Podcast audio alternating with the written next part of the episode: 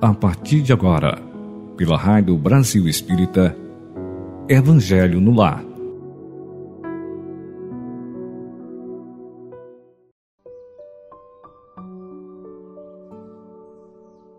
Bem-vindos, amigos e amigas. Você está na Rádio Brasil Espírita. Esse é o programa Evangelho no Lar. Sejam todos muito bem-vindos. A Rádio Brasil Espírita é uma rádio de internet é um esforço de companheiros dedicados ao movimento espírita aqui na cidade de Maceió, no estado de Alagoas, mas que tomou o Brasil inteiro. Estamos juntos em vários estados, com vários colaboradores, uma equipe que aumenta, que cresce e que conta com a sua ajuda, com a sua colaboração, na esperança de que a gente continue chegando a mais lugares Abraço você neste instante, pedindo a Deus que nos abençoe, nos ilumine. Permita que essa rádio continue levando luz aos lugares cada vez mais distantes. Sim, a Rádio Brasil Espírita conta com a colaboração. Se você quiser se tornar um colaborador, acesse o nosso site e lá você vai encontrar um link onde você pode colaborar de alguma forma. Vai encontrar o nosso Pix, se você quiser fazer alguma doação dissesse juntar aqueles que se somam nesse ideal da divulgação espírita através da internet.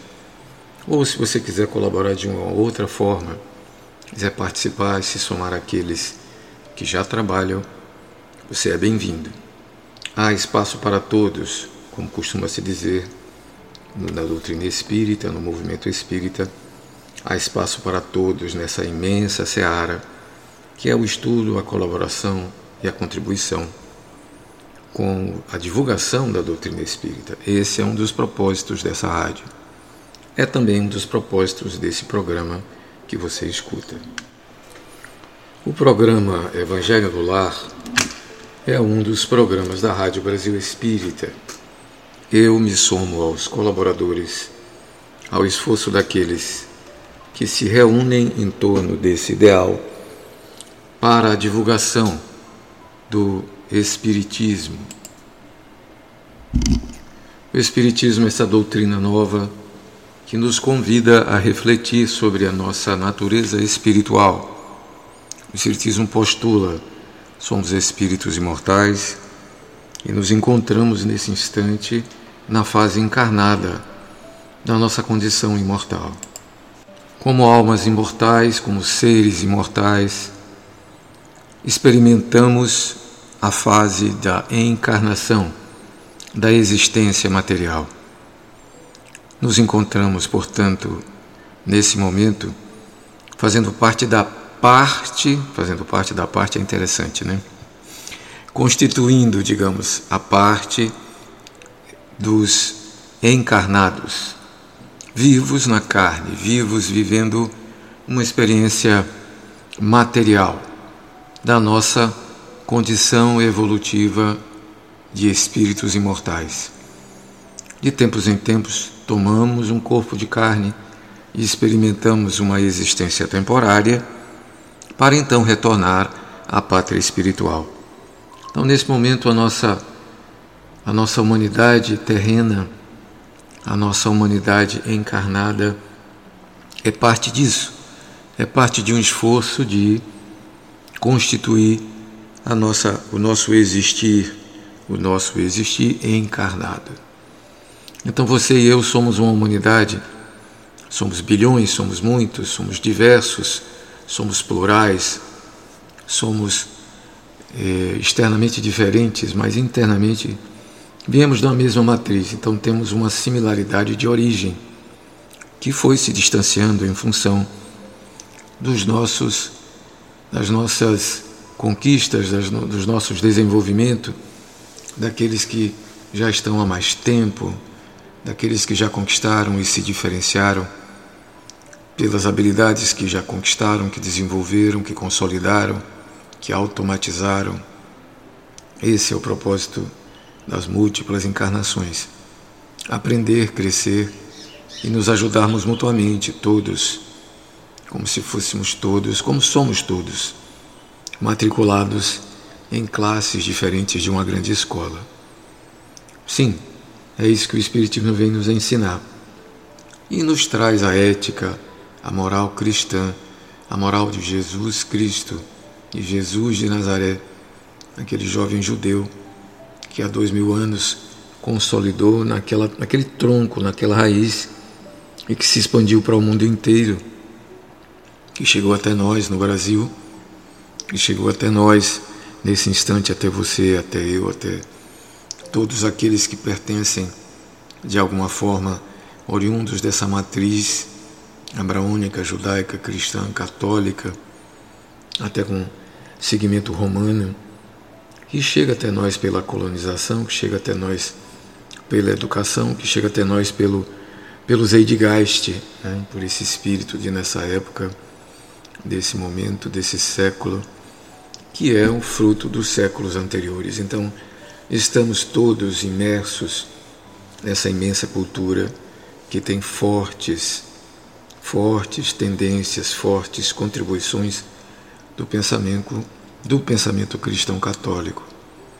Mesmo nós espíritas não nos furtamos de receber esse pensamento cristão católico. E sim, o espiritismo vem dessa mesma matriz. E aqui nos encontramos, é por isso que falamos de evangelho segundo o espiritismo, porque os princípios espíritas nos faz enxergar aquelas falas do judeu Jesus sobre os princípios da imortalidade, da reencarnação, da mediunidade, da evolução, da pluralidade das vidas e dos muitos mundos, da ideia de um Deus justo, soberano e bom e imaterial como causa de tudo, e dos princípios secundários que vêm em sua consequência, mas tendo com Jesus o modelo guia, suas palavras, seu jeito, as suas atitudes como sendo a nossa referência moral. Por isso, abraço você nesse instante e convido para refletirmos em torno do Evangelho segundo o Espiritismo, nesse programa que é o Evangelho no Lar. E como fazemos de hábito, como fazemos semanalmente, vamos começar com a leitura de uma mensagem. Hoje, do livro Amor no Dia a Dia, Amor e Designação Pessoal. Vamos lá. Amar é abrir caminho para o encontro consigo mesmo, pois as sombras que facultam a compreensão da própria personalidade se dissipam. Quando uma pessoa está amando, sente que acontece a ampliação de sua própria consciência, favorecendo o processo de autodescoberta de sua essência. O amor é um sentimento que coloca a consciência em um estado de melhor percepção da realidade desanuviando e asserenando o indivíduo quanto aos fatores que interferem em seu viver. Ame, pois seu amor fará com que sua vida seja melhor percebida, trazendo-lhe equilíbrio e maior disposição para viver. O amor que você sente é exclusivo, pessoal e intransferível. Ele tem a sua marca, seu modo de ser e sua singularidade. Observe o que você sente intimamente quando o sentimento de amor por você é percebido de forma a aproveitar o momento, visando a perpetuá-lo interiormente. Amar promove uma alquimia interior que abre a mente para o novo e o criativo, além de revelar quem você é e como atua em contato com tão forte energia da vida. Quando se ama, descobre-se mais facilmente a designação pessoal, situando a pessoa definitivamente em si mesma. Todo ser humano volta a uma nova existência com a missão de se capacitar a amar. Renascer é recomeçar um novo ciclo existencial para o aprendizado e o exercício do amor sua maior missão é vivenciar o amor. Uma vez tendo alcançado alguém, uma vez tendo alcançado amar alguém, amplie esse estado abrangendo outras pessoas. Seu amor deve deixar um rastro emocional que proporcione bem-estar a todos que cruzam seu caminho. Determine-se como missão pessoal e como tarefa cotidiana a exalar o amor que você tem no coração, transformando sua própria carência em fonte emissora de luz. Seu amor deverá lhe proporcionar a compreensão do que para que você existe. Seu amor deverá lhe proporcionar a compreensão do para que você existe, trazendo-lhe a consciência plena de sua designação pessoal. Quando uma pessoa ama, percebe que a busca das causas de seus conflitos deve ser gradativamente substituída pela tentativa de compreensão do que necessita aprender com os reveses da vida. O amor permite o deslocamento do olhar sobre si mesmo, na busca de causas no passado e para o que deve ser aprendido agora e quais as suas consequências para o futuro. Queira saber o para quê e não mais o porquê. Repetindo, queira saber o para quê e não mais o porquê. Então, essa é a mensagem Amor e Designação Pessoal. Esse assunto, designação pessoal, embora ele esteja presente no nosso dia a dia, a forma como ele é dito é relativamente nova, pelo menos nos arraiais espíritas, digamos desse jeito. A gente sempre fala em missão, a gente ouve muito falar em tarefa, a gente fala muito em prova, em expiação. Mas em propósito pessoal, designação pessoal, é algo cuja compreensão, na forma como é dito, é relativamente nova. O que significa que é algo que a gente precisa falar mais e pensar mais. Parece que para cada um de nós existe um jeito uma singularidade, uma forma que, antes de tudo, é única e pessoal para lidarmos com a divindade, com aquilo que seria o propósito de vida. E essa designação, na verdade, deve ser entendida como uma autodesignação, uma autopercepção daquilo que se pode, que se deve fazer na jornada terrestre. Sim, nessa encarnação, mas vai um pouco mais, não apenas na experiência da vida terrena, mas na experiência de espírito imortal, que segue para além da encarnação, que não para com a morte, que não tem fim. É como se fosse algo que permeia as muitas encarnações. É tipo assim, para quê? E nele termina, na verdade, com essa mensagem. Né? que a gente abandone progressivamente as perguntas que parecem um tanto quanto infantil quando a gente diz assim, né? Por que, que isso está acontecendo? E a gente substitua pelo para que tais e quais coisas acontecem e como que elas acontecem comigo, para quê? Qual é o propósito de tudo isso? E essa, é nessa direção que a mensagem quer nos levar a pensar. Né? Que a gente olhe para as coisas, para as circunstâncias, para as dificuldades, para os problemas, para as tristezas, mas também para as alegrias, e tente entender qual é o propósito de tudo isso e qual é o nosso propósito no meio de tudo isso. Porque, sim, tentarmos entender qual o nosso propósito no meio de tudo isso. É, no fundo, o que nós estamos tentando Falar significa basicamente assim: nós somos espíritos imortais e nessa fase de nossa jornada nós alcançamos uma consciência de nós próprios, nós temos a percepção de, na condição de espíritos temporariamente encarnados, a encarnação não é um processo eterno, não vamos permanecer aqui toda a nossa existência espiritual, que, como a palavra já diz, não tem fim, não acaba. Né? Não somos deuses, mas somos frutos de uma divindade que nos deu a condição de indestrutíveis enquanto espíritos imortais. Não vamos desaparecer. Não seremos banidos da face da terra, como se pensavam os antigos.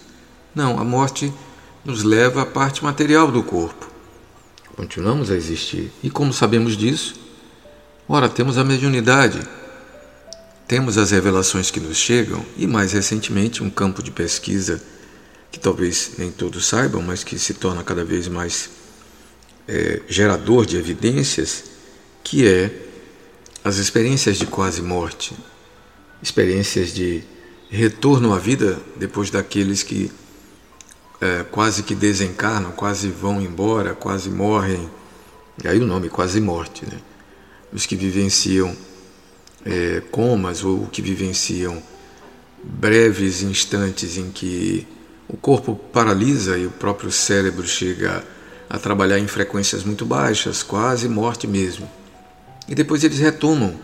E ao retomarem, relatam muitas narrativas, muitas experiências, muitas histórias, muitas das quais com grandes é, evidências de experiências fora do corpo, dizendo que sim, há uma consciência que sobrevive, há uma consciência que se desliga, há uma parte da nossa inteligência que pode sim viver fora da estrutura material. Curiosamente, os números de narrativas, de testemunhos, de histórias aumenta tanto que parece sim que nós estamos diante de fatos, não parece sim, mas que corrobora, colocando corretamente, é, essa que é mais do que uma tese, é uma hipótese com grandes pontos de, de, de comprovação. Mas não é sobre isso que nós queremos falar hoje. Na verdade, essa é parte da nossa fala inicial. Então, sim, amor e designação pessoal. Nós falávamos outro dia com um companheiro sobre o entendimento desse termo, que, como eu disse, é relativamente novo, como eu repito, nos arraiais espíritas, nos meios espíritas, nos meios em que a gente está atualmente lidando do espiritismo cristão que é assim, é como se você recebesse é, aquela portaria que lhe designa para trabalhar. Para aqueles que conhecem o serviço público entenderão o que eu falo. Para os que não conhecem, entendam assim. Quando você passa no concurso e vai ser é, lotado num determinado lugar, um cargo, uma função, no serviço público, você recebe um documento que é uma portaria de lotação ou algo parecido. É, como eu entrei e saí do, do, do, serviço público aos últimos 30 e tantos anos, já vai fazer 40, eu entrei na década de 80, né? já estamos em 2023, então já faz bastante tempo. E naquela época eu fui lotado numa escola como professor e recebi uma portaria, uma designação, e eu me apresentei na escola ao diretor da escola, que era figura é, de liderança maior e disse: Olha, eu sou fulano de tal, está aqui meus documentos, está aqui minha portaria, me designando para dar essa matéria nessa escola e eu vim aqui me apresentar. Então a designação é algo parecido com isso. Você é, você é, é designado para. Só que a designação pessoal tem uma outra configuração. Ela não é uma designação heterogênea ela é uma autodesignação. Você percebe-se como filho do Criador, você percebe filho do Criador, é interessante, né? Como cria do Criador, que é mais interessante ainda. Você é, portanto, parte da criação divina e em algum momento você se descobre suas habilidades, suas qualidades, suas possibilidades e você escolhe onde trabalhar onde atuar. Como o universo é infinito, como a, a criação é imensa, como há bilhões e bilhões de seres, pelo menos só no nosso sistema Terra, né, é possível que a você caiba algo que, com as suas habilidades, com as suas qualificações, você esteja pronto, designado, apropriado para fazer. E é você quem descobre.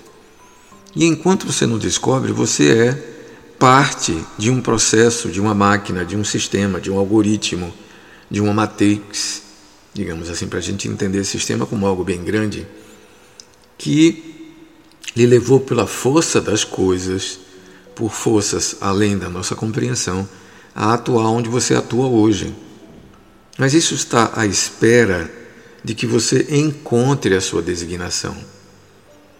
E os caminhos que a gente tem entendido nos levam a perceber que estamos ampliando a nossa consciência, ampliando as nossas qualidades, desenvolvendo a nossa capacidade de amar, que parece ser esse sim, o desiderato, né? o destino, o propósito. E ao adquirirmos essa capacidade, nos determinarmos a fazê-lo de forma voluntária, de forma plena, de forma ampla, né? atuando na nossa melhor maneira e ampliando cada vez mais nossa capacidade de executar essa vontade e realizar esse propósito, esse que eu chamaria de autopropósito ou autodesignação. Então, meus amigos, essa é a nova nossa introdução. Né? Ficou um pouco longa, porque a mensagem é muito interessante. Nós estamos no capítulo 16. Isso mesmo, capítulo 16 do Evangelho segundo o Espiritismo, que é servir a Deus e a Mamon.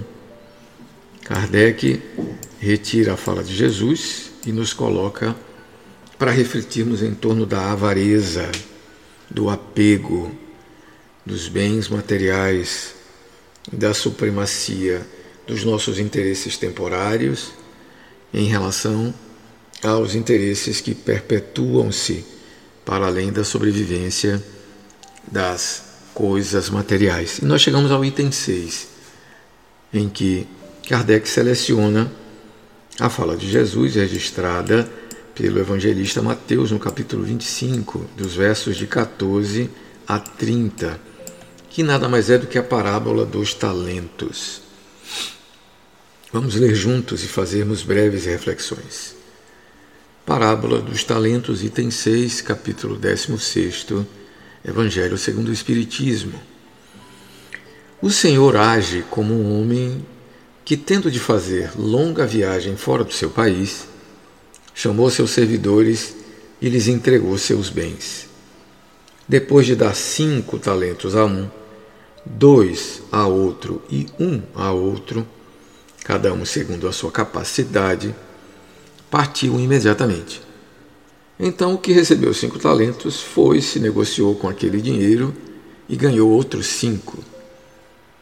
O que recebeu dois ganhou do mesmo modo outros tantos. Mas aquele que apenas recebeu um, cavou um buraco na terra e aí escondeu o dinheiro do seu amo. Vamos dar uma paradinha aí, tá? Nesse, nessa metáfora, nessa parábola, e é sempre bom a gente lembrar, Jesus falava por parábolas. Né? Outro dia vi até um meme sobre isso. Alguém da área da matemática fez desenhos é, de gráficos que representam vetores e desenhou uma parábola só Jesus falava por parábolas. Na verdade, a parábola aqui é um, uma figura literária. Né? É um mito, é uma história, é um conto, é uma fábula. Sim, Jesus contava histórias, contava fábulas. Eram fábulas do dia a dia do povo judeu. Ele usava figuras que eram conhecidas. Ele serviria aquele povo que era agricultor, pastor, pescador, pessoas que viviam em pequenas cidades, para que eles pudessem se lembrar. É bom a gente lembrar que Jesus falava aramaico, né? É, a fala dos judeus na época era, era aramaico, então ele usava figuras que pudesse ser entendido. Então aqui ele conta uma história muito interessante. Esse senhor é uma pessoa rica, alguém milionário, talvez bilionário para os dias de hoje. Donos de terras, donos de empresas, donos de fazendas, donos de fábrica, donos de comércio, donos de magazines, donos de muitas lojas. Imagine alguém assim. E ele tem empregados, e ele tem, digamos, gerentes, ele tem líderes, ele tem diretores, supervisores dos seus negócios. E ele quer viajar, ele vai passar um tempo sei lá, nas Bahamas, ele vai para a Europa, ele vai, enfim, cuidar da vida dele, vai se divertir, vai fazer outra coisa, ou vai fazer negócios em outros lugares, né? vai abrir novos empreendimentos, vai visitar a bolsa, sei lá o que ele vai fazer, aquilo que ele gosta de fazer. E naquele momento, ele chama seus mais, digamos assim, seus líderes aqueles em quem confia, e ele deposita investimentos na mão deles. E ele deposita três tipos de investimento. Grandes investimentos, que aqui ele representa por cinco talentos, na mão de alguém que ele acha que tem grandes habilidades. Dois investimentos também grandes, na mão daquele que ele também acha que tem, mas que talvez tenha menos daquele que tem cinco.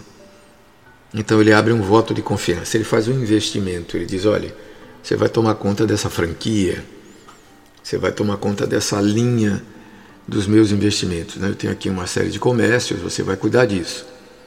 E o outro, talvez, uma linha ainda menor, né? digamos, uma franquia pequena, um grupo de empresas, ou mesmo algumas empresas, talvez uma única empresa. E ele diz: olha, você vai cuidar dessa única empresa aqui. Então, aquele eu dei cinco, esse aqui eu dei dois, menos do que os cinco. Provavelmente ele deu uma fortuna grande para o primeiro, para que ele trabalhasse, e ele deu uma fortuna, ou uma fração da sua fortuna pequena, para aquele que, segundo a capacidade, o seu entendimento da capacidade, eh, seria capaz de cuidar daquilo ali. Então, deu cada um de acordo com a sua capacidade. E a capacidade aqui é uma figura de linguagem interessante. Né?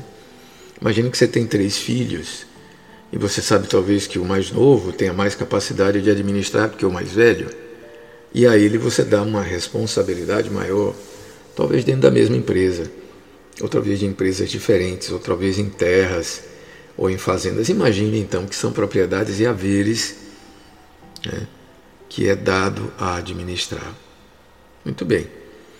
E a história prossegue. A narrativa de Jesus, a sua história, a sua metáfora, o seu conto, digamos assim, prossegue. O que recebeu cinco negociou com aquele dinheiro, ou seja, com aquelas propriedades, com aqueles haveres, e ganhou outros cinco. O que ganhou dois, do mesmo modo, ganhou outros tantos. Mas aquele que recebeu apenas um, ele cavou um buraco na terra e aí escondeu o dinheiro do seu amo. Ou seja, ele não negociou ele não ganhou mais, ele apenas deixou ao Deus dará, digamos assim. Vamos colocar diferente, né? Deus dará parece que é meio pejorativo. Ele nada fez. Talvez ele tenha tido tomado medidas protetivas. Ele guardou do jeito que estava e deixou parado para não perder. Ele tomou medidas, digamos assim, de segurança, né?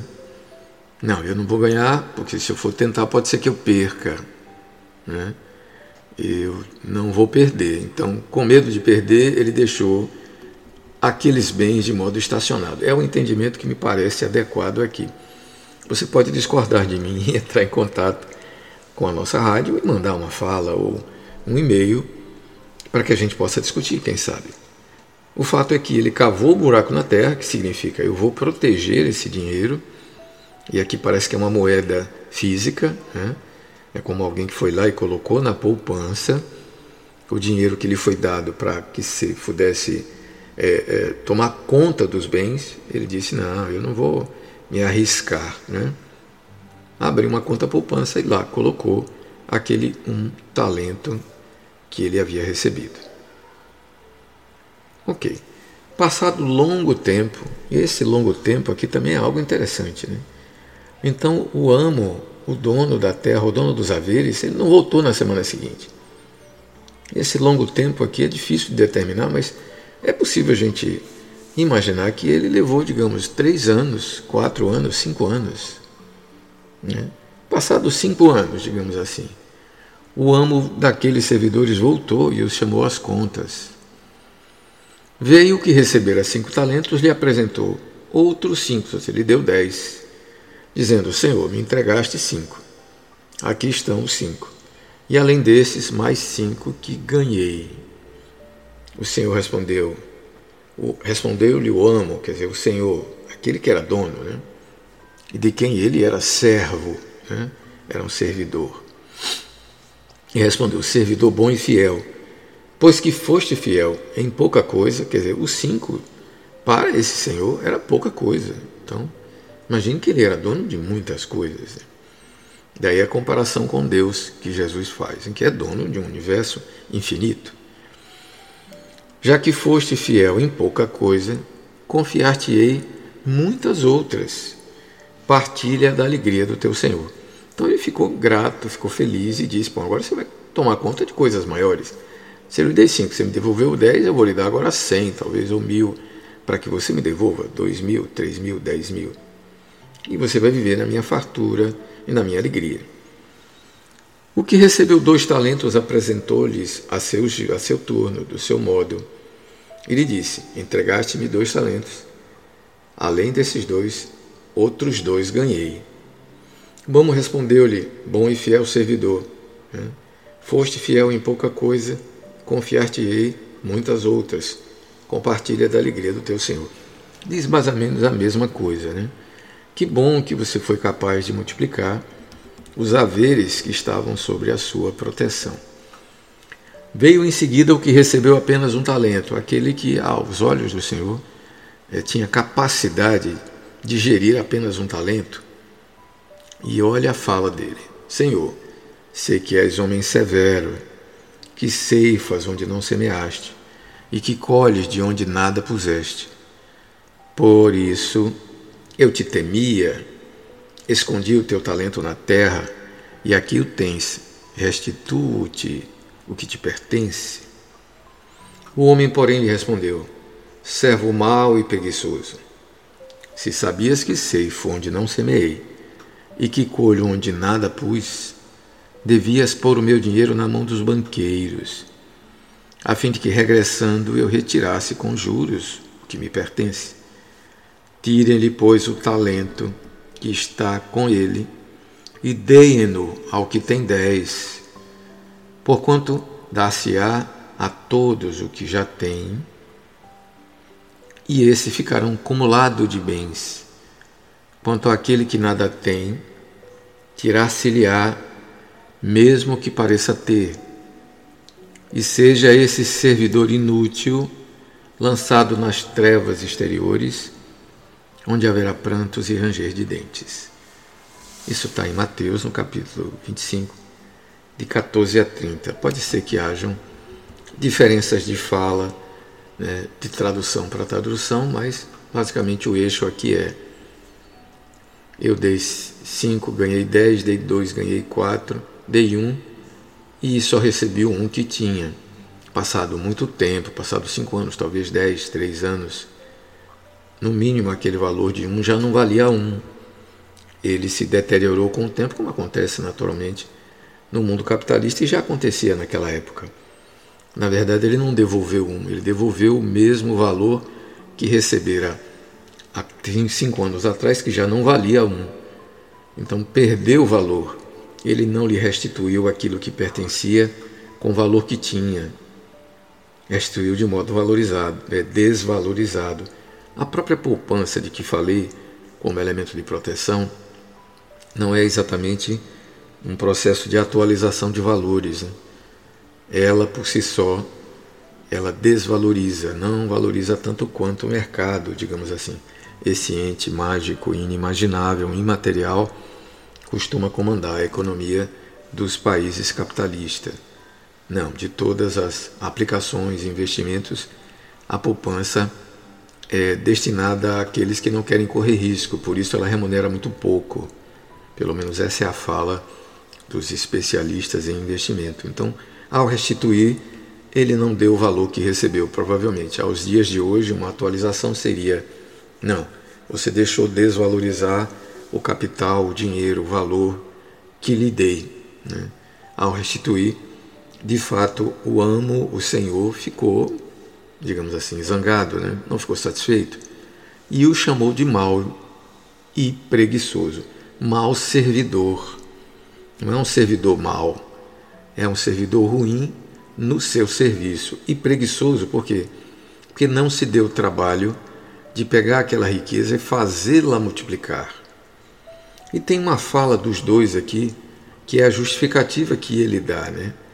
Eu sei que você é severo e você ceifa onde não semeou, colhe onde nada puseste. Isso me parece de uma incoerência muito grande.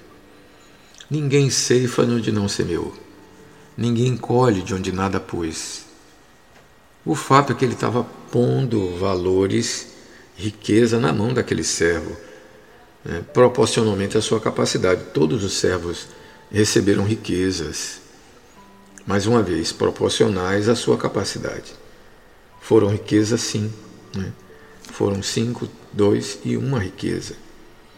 Que tinha, digamos assim, a proporcionalidade, digamos, com a, a idade. Né? Você que é o mais velho recebe mais, você que é o menos recebe menos, você que é o mais jovem recebe o mais barato, eh, digamos, o valor menor. Ou conforme, digamos, o grau de escolaridade. É você que tem doutorado, você que tem, sei lá, só graduação e você que tem ensino médio, quer dizer, é de acordo com a capacidade de cada um. São metáforas que eu estou fazendo aqui, tá?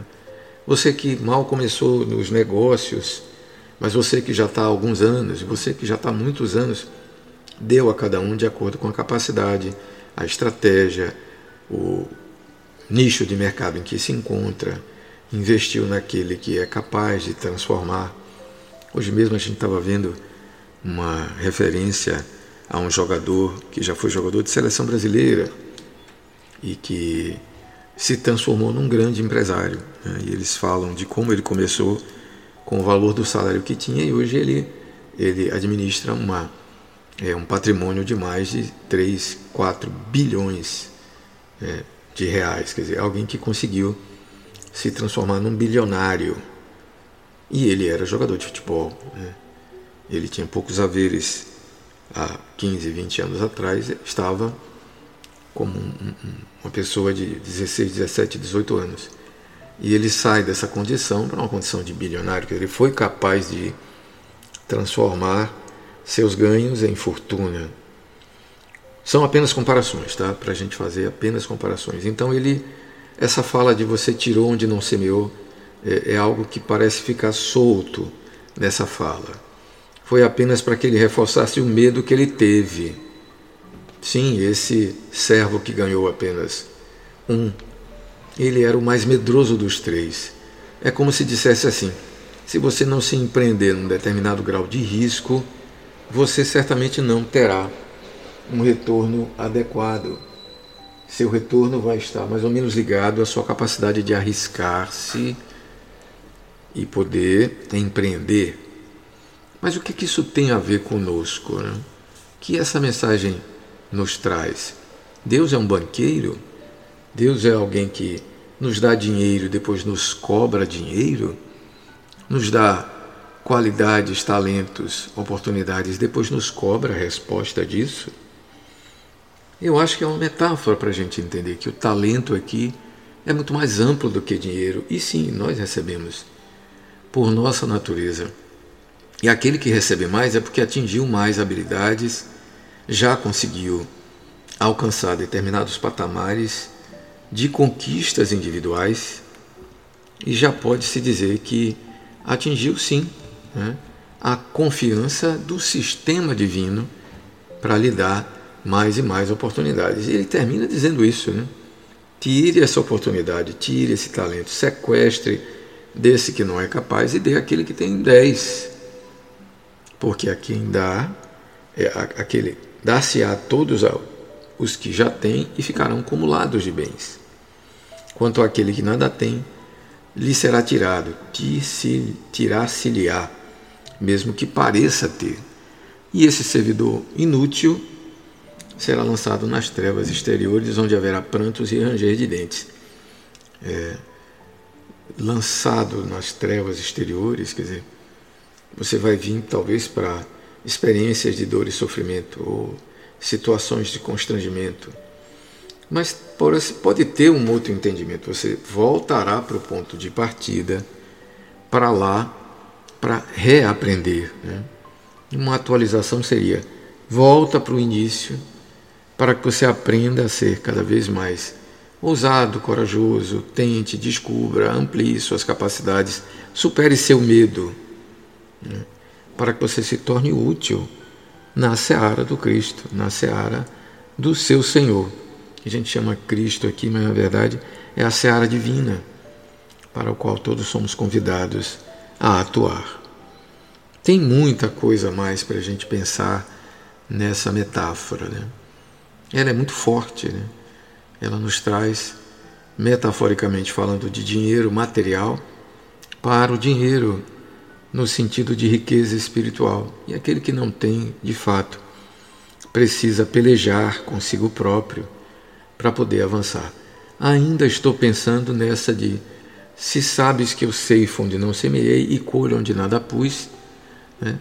não creio que o Senhor da vinha, o Criador, atue dessa maneira. Não, ele oferece para nós sempre uma oportunidade.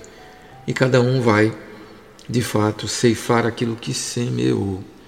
É como se ele dissesse: perca o medo, porque o seu Deus, esse Deus no qual você confia, ele precisa ser entendido como o Senhor de misericórdia, que sempre nos concede uma nova chance. Talvez nós é que o coloquemos numa condição de severo, né? de duro, de amedrontador.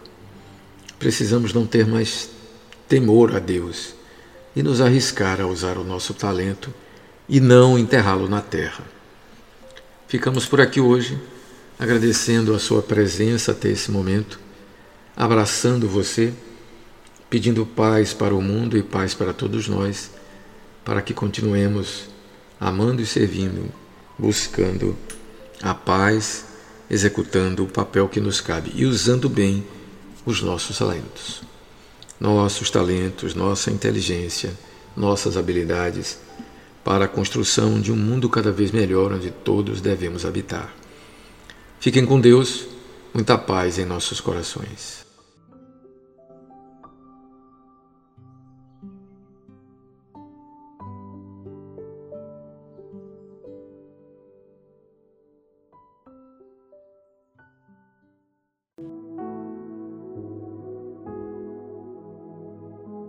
Você escutou pela Rádio Brasil Espírita Evangelho no Lar